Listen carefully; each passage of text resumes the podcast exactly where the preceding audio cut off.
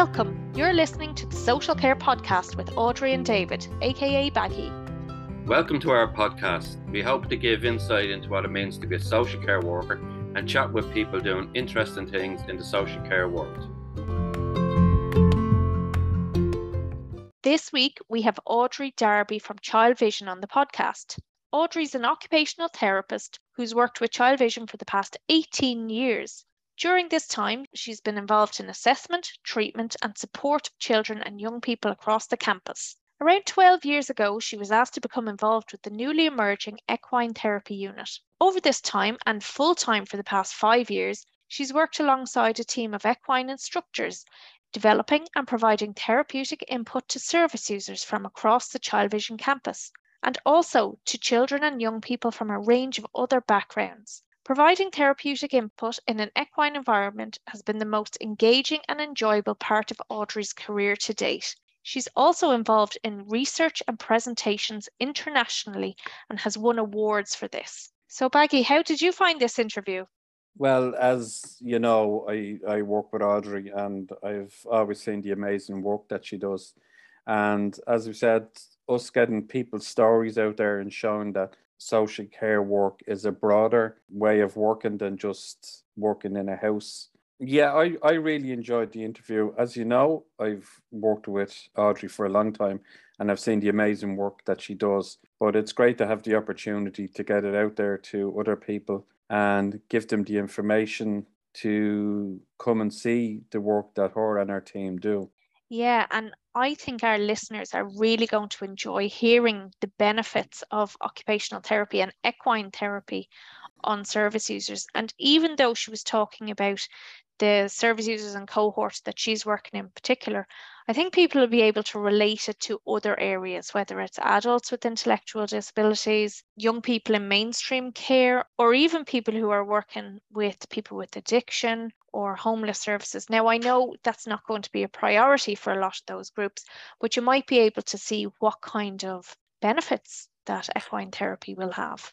But there have been projects in those areas, uh, one in Tallaght and one in Ballyfermot that I'm aware of that both closed down. And they were dealing with people who were from families that would have social issues. But because it's an expensive thing to run, yeah. Uh, they both have closed down. So the buildings are there, the horses were available, but the people who were working on them, you, you can't de- depend on volunteers to run everything, and you need to pay for the electricity, the food for the horses, the vets, the upkeep, insurance, lots of stuff like that. Yeah. So they were they were two uh, projects which are now closed, and the, the two areas that they were in are uh, all the poorer for them being closed. Mm. I think that what Audrey and as I say, the lady she works with, Terry Brosnan, are doing is fabulous, and they're they're working at a good pace to build it up. They're not getting ahead of themselves, and they're doing it step by step. They have a plan, and luckily enough, they have an organization like Childvision behind them. It's not something that it's starting independently and trying to work off. They have the students in the schools, they have the clients who come in for services, and then they have links to other organizations who want to access them. So they're working in a very particular way at the moment, but as Audrey was saying, they have plans to extend and hopefully welcome more people in. So, for anyone listening, we hope you enjoyed this podcast. Hello again, and welcome to our new edition of the Social Care Podcast, uh, where we're sharing stories with myself, Baggie, and Audrey Moore. Today, we are going to be chatting with a very interesting lady who I have worked in the same organization with for uh, many years. Her name is Audrey Darby, and she works in the area of equine assisted occupational therapy. Now, that might be something new to a lot of people, broaden our interest and our education in that area. So, I'd like to welcome Audrey. How are you doing? Very well. Thanks for having me on.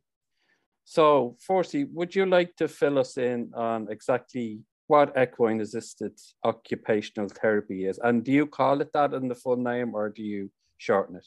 Yes. Well, first of all, I suppose a bit of background. I am first and foremost an occupational therapist. And then at a later stage in my career, I specialized in using horses as my therapy medium, horses and the equine environment So, um, in order to answer that question, I suppose I should go back and review what is occupational therapy for for other people because you know I started studying way back in the late 80s embarrassingly long ago. And when I started in OT I didn't actually really know what it was about. And I spent 4 years in Trinity studying and I still didn't really know what I was doing it is a very broad profession it goes in under the umbrella of speech therapists occupational therapists and physiotherapists so we are the the allied health professionals and then the bigger umbrella of that would be the psychologists, the social workers, and yourselves as social care workers. So it, it's all under that family. And, um, you know, the basic part of occupational therapy is that we would help people to be as independent in their lives as they possibly can and to live as fulfilling a life as they possibly can. So we work with anybody with like either a physical or a psychological or social difficulties and we help them to live their life to the fullest. And I suppose, you know, that's very close to what social care workers do, as in you are with them and you're supporting their development in life. I suppose, you know, the thing about us is we're not with them all the time. We come in and make goals and we support you guys to help them on the more ongoing basis, but also we look at the underlying skills that are not there and give pointers as to how they can be supported and developed. So we can work with practically anybody. You know, we can work with, I specialize in children, but occupational therapists work with young adults who are vulnerable. They'll work with, they can work with people with mental health difficulties when I was studying, I used to think that I'd like to work in the area of psychiatry. And I used to go over to London during my summers and I worked in some of the big institutions. And at the time, they were trying to close them down and they had to move all the people from institution living out into the community. So the biggest drive for OTs was to teach them to be independent. And there were some poor people there who didn't even know how to turn on a light because the light always came on. They'd been in the institution since they were in their teenage years. One girl in particular, Mother of God, she was in her 60s and she was popped into an institution when she was 16 because she got pregnant. Wow. Um, outside marriage. But she'd become so institutionalized that she couldn't look after herself. You know, so the OTs came in and taught her how to cook, how to, you know, turn on the light, how to shop, how to go and be part of a community and that. So that was very interesting. So, Audrey, you have been working with Childvision since 2004, isn't that right? That's right, yeah. And could could you tell us more about the work that you do there, or even that you started off doing there as an occupational therapist? Yeah, that's right. So, after I qualified, I worked in lots of physical hospitals. I worked in Beaumont, I worked in Cappagh, and then I wanted to change uh, so an opportunity came to work in Childvision, and I thought that would be great. So it was with children, uh, which I hadn't really worked with, and then it was also with children who are visually impaired. Yes, as I say, I started here in 2004, and I was providing a service across the campus to children in the preschool, primary school, residential services. So kind of from zero to about 22. So very broad range. But I think one of the, you know, interesting parts about Childvision is that we provide services to those who have visual impairment plus a lot of other complicated issues. Mm. Um, so we had to become not just specialists in visual impairment, but also in autism and learning disability and cerebral palsy and all of those additional things that went along with it. So I very much enjoyed my work here. It was very varied. And uh, yeah, it's a great campus uh, in that you can work alongside all the other professionals. We have all the other therapists and we have all the social care workers, and it is a great place to work. Well, can, can I just say, like, since I started uh, walking around the campus and seeing how the equine has developed, like you've taken it from a very kind of basic setup.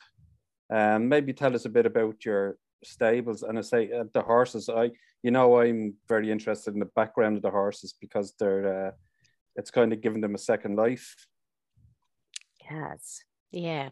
So about 12 years ago, um, Brian Allen, who's the CEO of Childvision, came to me and said, We've been donated two horses, and how would you feel about, you know, supporting the setup of a therapy unit? So I was like, I don't know one end of a horse from another, um, but I'll certainly be open minded. So I went and, you know, did a few courses and, you know, went to a lovely lecture on hippotherapy, which is like, and it was just like a eureka moment for me. I kind of could understand when I was watching the movement of the horse how I could use this to help the kids that I was seeing. So we had two horses and an instructor who used to come in once or twice a week. So we started really small. We were just seeing a couple of the preschool and primary school children. But over time, then, and for the last five years, I've been working full time and we have a team of instructors, an equine therapy project manager, and we've made liaisons with other organizations around the world. Um, so it has grown from strength to strength. But my job is still to see the children that I see and to help them with their occupational therapy goals instead of seeing them in the clinic room um, I with the ball pool and the slide and all that I see them on a horse and in the horse environment. So I use the movement of the horse to help them. Okay and I'm wondering how do horses help with occupational therapy? How long have you got? This is probably something you've been like you're coming to us as this absolute expert, you know, but really I don't know this. So I'm I'm absolutely enthralled. How how do they help? The very first thing is the movement of the horse. So the actual horse's pelvis moves the same way as a human's does. So when you get on the horse, you have to hold yourself and you have to balance. So they're the first two things that happen. You also get a huge amount of sensory input because you're having to respond to the movement of the horse. And then your brain gets stimulated. So if you have problems with movement, your body is responding to this movement, and the movement is natural. It's not like bouncing on a therapy ball. And the brain learns new patterns. So, children who have poor posture, children who have cerebral palsy, their movement is normalized through using the horse. The sensory part is massive. So they're getting all of this proprioception and vestibular input, the movement input, the body awareness from being on the horse. And that's really important in kids who have a visual impairment because they don't naturally get enough of all of this sensory input to help them to develop. Mm. Um, you know, because they have no vision, they don't explore the world in the same way. They don't move around and play in the playground in the same way as a typically developing child would. So we can actually encourage that input for them and that helps their body and their skills to develop over time.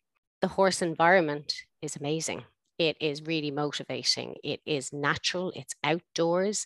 You know, there's lots of smells, sounds, sights. We would have young people working in the yard, pushing wheelbarrows and um, pushing each other in wheelbarrows if you want to get a bit of weight mm-hmm. into it. They learn to feed the horse, they learn to look after the horse, to clean up after it and do the muck out, um, carry water buckets. All of these are really therapeutic things. Wow, really practical skills there, isn't it? Can I yeah. just say that feedback that I had from students uh, that I knew had gone, they find that for a change, they're the caregivers sometimes. They're grooming the horses. Absolutely. They're, they're leading something that's five, six, seven times bigger than themselves. And in a lot of areas in their life, they feel they've no control on things. Yep. But all of a sudden, here they are, like you say, grooming, feeding, yep. riding them. And then the other side was the interactive one where they go out on your sensory trail. Mm-hmm. So maybe would you that's not how the sensory trail works for them? Yeah, absolutely. I mean, and as you're saying, all of those things are amazing. And the horse itself relates to people really well. It can tune in to people's needs when they're anxious, when they're, you know, all of those things. And someone with a disability generally they have a lot of things done for them and to them and they don't have many opportunities in life to take care of other people and take mm. responsibility. So it is lovely to turn those tables and it's very natural. We have hills we have little pathways where they can choose whether they want to go in the woods or um, we have a water bath which is really nice because they have the feeling of going down and then the splish splash and then up the other side. Really nice feelings and sensations and sounds um, out there. And then we have we can layer on lots of other things. So if a child is working on maths problems. We can put a maths game into one of the boxes that's on the trail. So the horse will stop and they open up the box and they'll take out the game and they'll have to work it out. But because they've been on the horse and had a good walk on the horse and we have manipulated the environment to help them, they will be at their best place position to concentrate and to learn. So they're calm, organized, and ready to learn. So when they do that when they're on the horse, it's much more effective than just sitting in a classroom on a chair. So we can we can layer on different levels of input. That's brilliant. Um, and I yeah. imagine it helps with um, behavior as well. Would I be right? Yes. So when children are acting out, the very first reason you look at is their sensory processing to see if they're uncomfortable in the body. Someone who has sensory processing difficulties will feel agitated all the time, like there's an itch in the bottom of your foot, it's driving you crazy. And if that's there, you really can't concentrate on communicating, on learning, on interacting, and all of those social skills get lost. So if we can calm that itch, then they are ready. So the horse environment and the movement of the horse is fantastic for calming that itch. And then they're ready to engage and learn. And often that itch is the problem when children are presenting with behaviors. Now, after you've sorted out the sensory difficulties and you still have behaviors, then that's behaviors. And that's when you start taking a different approach. But it's really good to try and rule out the sensory issues, first of all. And that's a real OT thing. But I think your, yourself and Terry Brosnan, who you work with down there, yeah, I think I think you have a really good attitude towards the students because you have I call it, I suppose success stories where students have engaged with you, but then after they've left, they've carried on or they've gone on to do voluntary work or kept up That's the right. riding separate from being in a service. That's so right.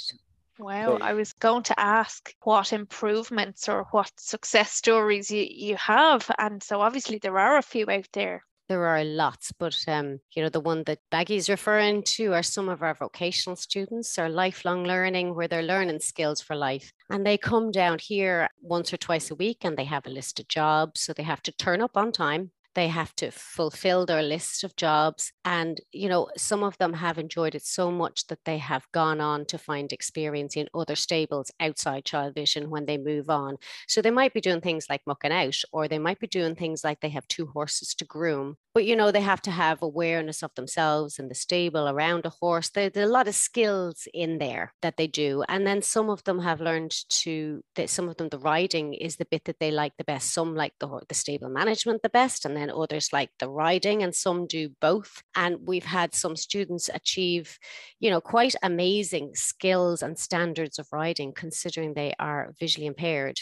Indeed, we had one girl who was blind, totally blind, and cantered around the arena on a horse. And that level of trust is just mind blowing to me that you can't see where this massive animal is taking you, and yet wow. you will allow it to move fast they just love it. And, you know, there's two girls who came last year on a Wednesday at half past one and a quarter past one, they'd be down with their hats on, their gear on, ready to lead their horse out. And, you know, I mean, and they have beautiful memories of being here. They take photographs with the horse, they become their friend.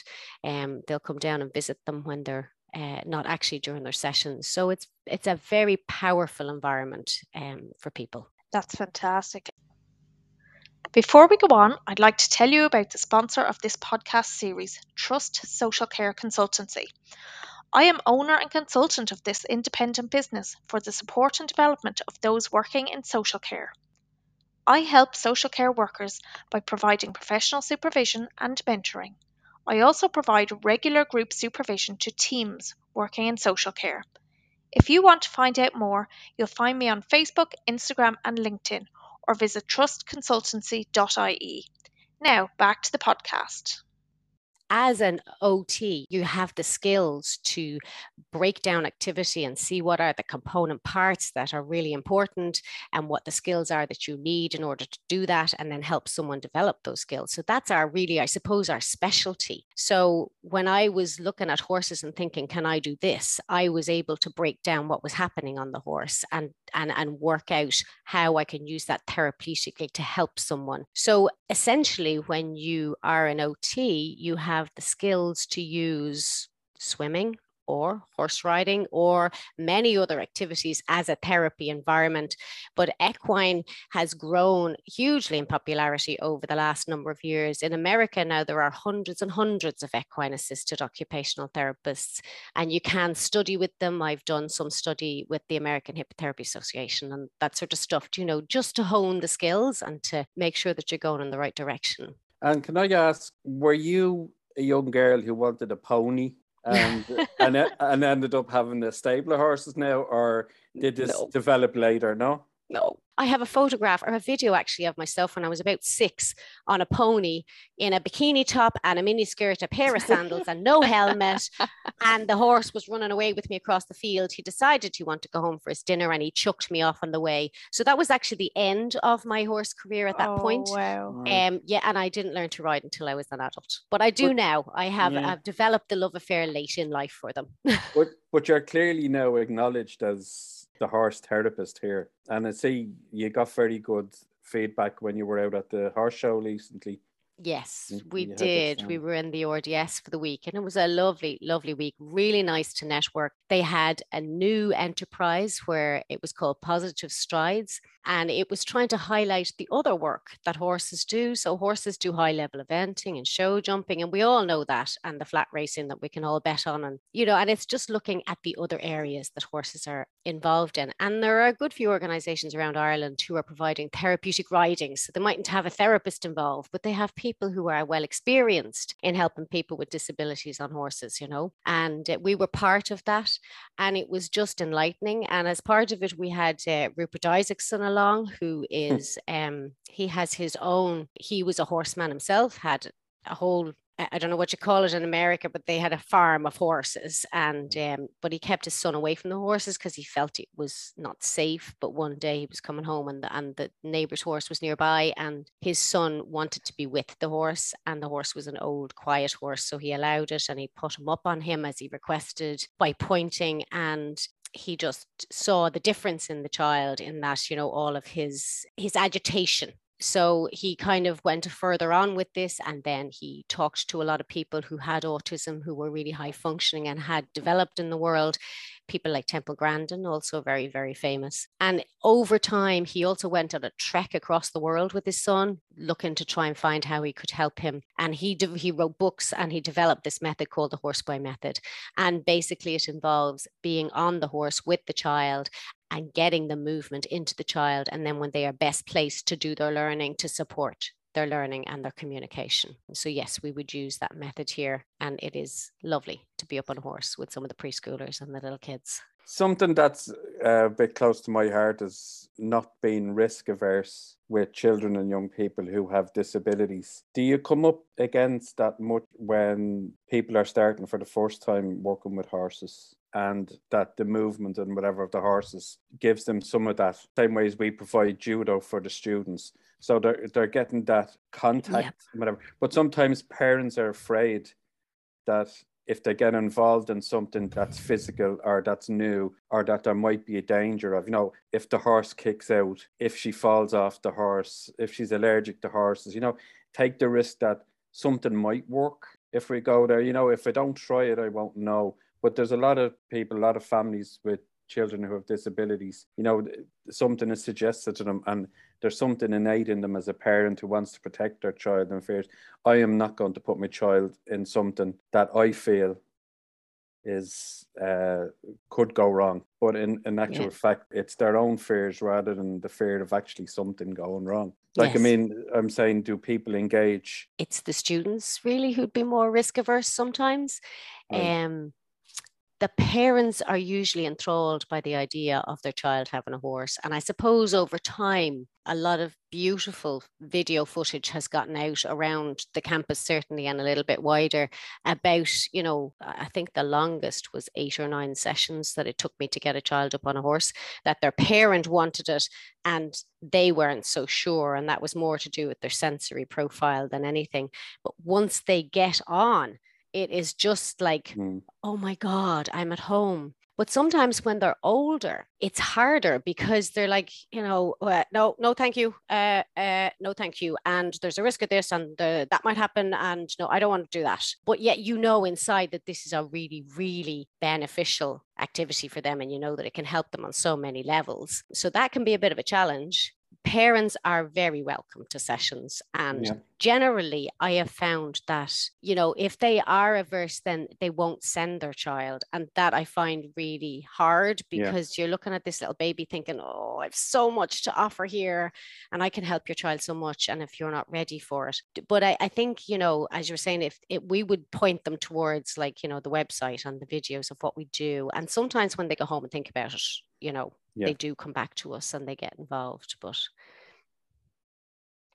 So, Audrey, I understand that you did something interesting during COVID with uh, in order to continue with providing the service. So, do you want to tell tell us about that? oh yeah, we went out on home visits. It was just lovely. You know, because children, all of a sudden of a Thursday, we were all told to go home and there was nothing. Um, and we were all here with the horses minding them. And, you know, by June, it was facing into the summer holidays. And we thought, well, how can we actually reach out? So we decided to go out and visit the primary school children in their homes. Went through all the red tape with the permissions and all the rest of it, and going outside our 5K or whatever it was at the time. And we went to their houses and we'd arrive up with the horse box and with two horses and just take them out in the front garden. We ended up in the most unusual places from, you know, beautiful homes over the south side of the city to, you know, we took a horse out in, in uh, Ballyfermot and, and we took the horse out and brought it up to the door that we thought it was the door of the house we were going to, knocked on the door and someone came out and we were standing there with two horses and, um, you know, and we said, we're looking for such and such. He said, no, I think you've the wrong house. Calm as a cucumber. Like it was nothing unusual for someone to rock up to your front door with two horses in your hand. Oh. Um, yeah, so we just went up to the, you know, up the road to the right house. it was just gorgeous. And we were in the inner city in Dublin and, you know, in the traffic and, and everything. And these children would come out and just that moment that they connected with the animal that they loved.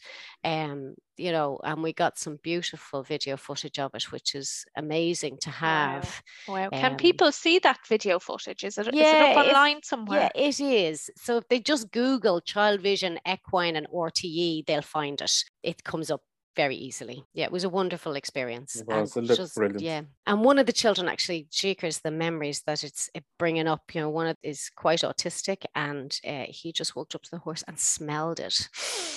Oh, just and you could just see him. Just you know, that was what he needed. Well, it was great know. that you saw a gap and you know how much the horses mean to the children and Yeah. how much how much they engaged which. And I, I think it was an amazing thing to actually go out and do that. I know we all did little things to benefit our clients and students and stuff, but like I just it took a lot of workarounds to get something like that going. And I Yeah. know I know that uh, it was well talked about, especially I didn't know you were doing it. When I saw it on the news, I just felt, wow, that was The joy is just it's very special. Yeah. And do you think there's room for growth in this industry? I mean, like, I'm sure that children in mainstream residential, even children in, in regular schools might benefit Yeah. from equine therapy. There's so much scope. There is so much scope. So, I mean, you know, we deal with children with visual impairment. We have quite a big cohort with autism. It's really good for helping to regulate children with autism, children with Down syndrome who are low tone and they don't have good exercise tolerance. It helps with all those things. Children with cerebral palsy, little girl there recently who she was so weak in her core that when she sat on the toilet for toilet training, she was just falling over. Um, and by being on the horse, we got her strong enough to sit up and her walking improved and, you know, all of those things.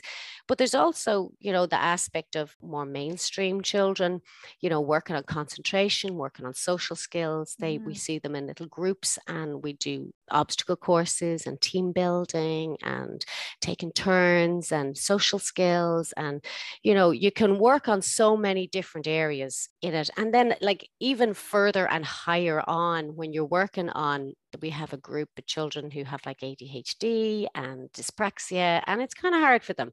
Concentration is hard, listening to instruction is hard, but they love horses.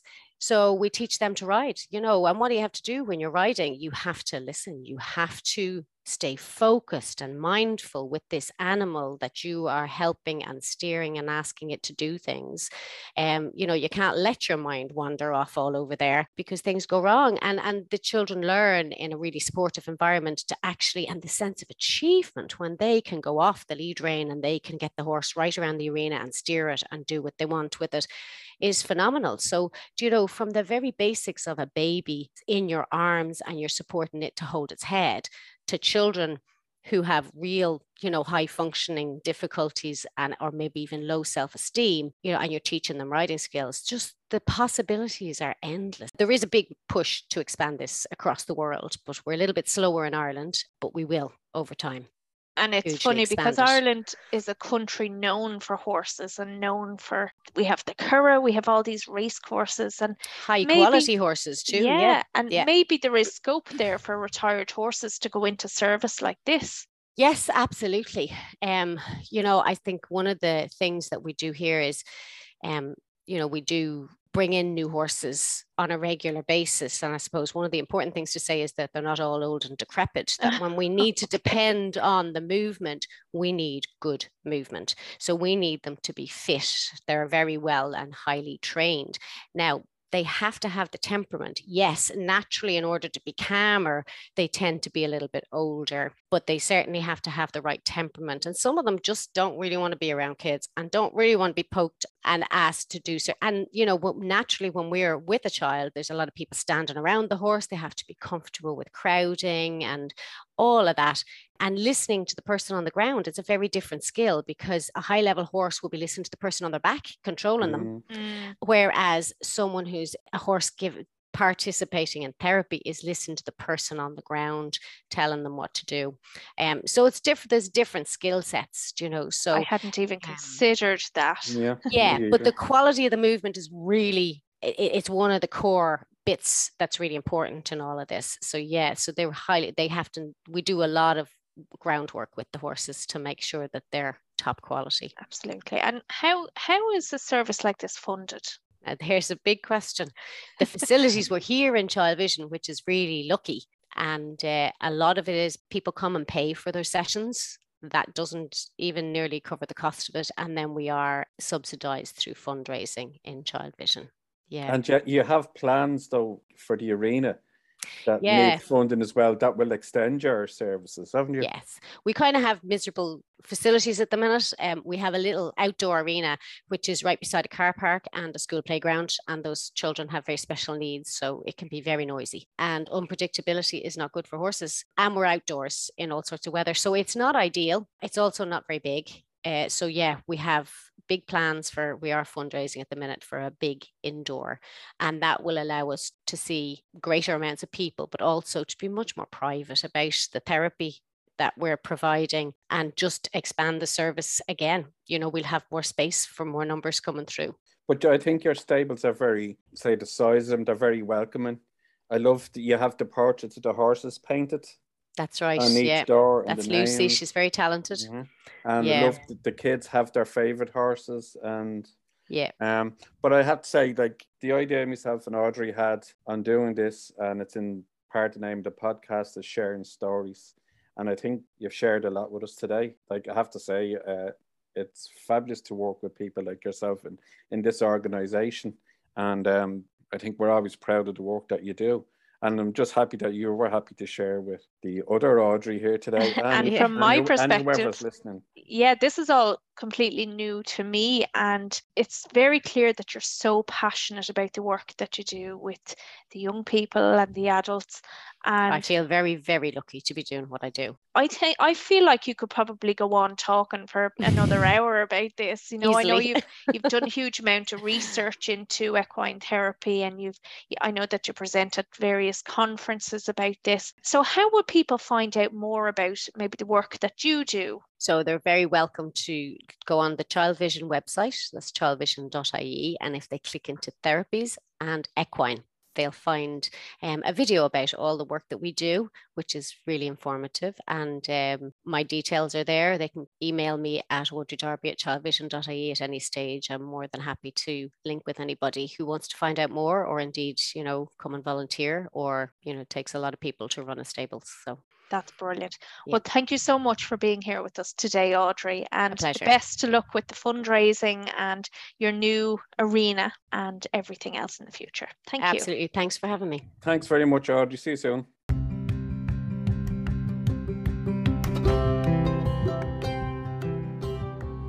We hope you've enjoyed this episode. Please join us next week as we chat with Ado McKenna about his journey into social care, professional supervision, and making mistakes.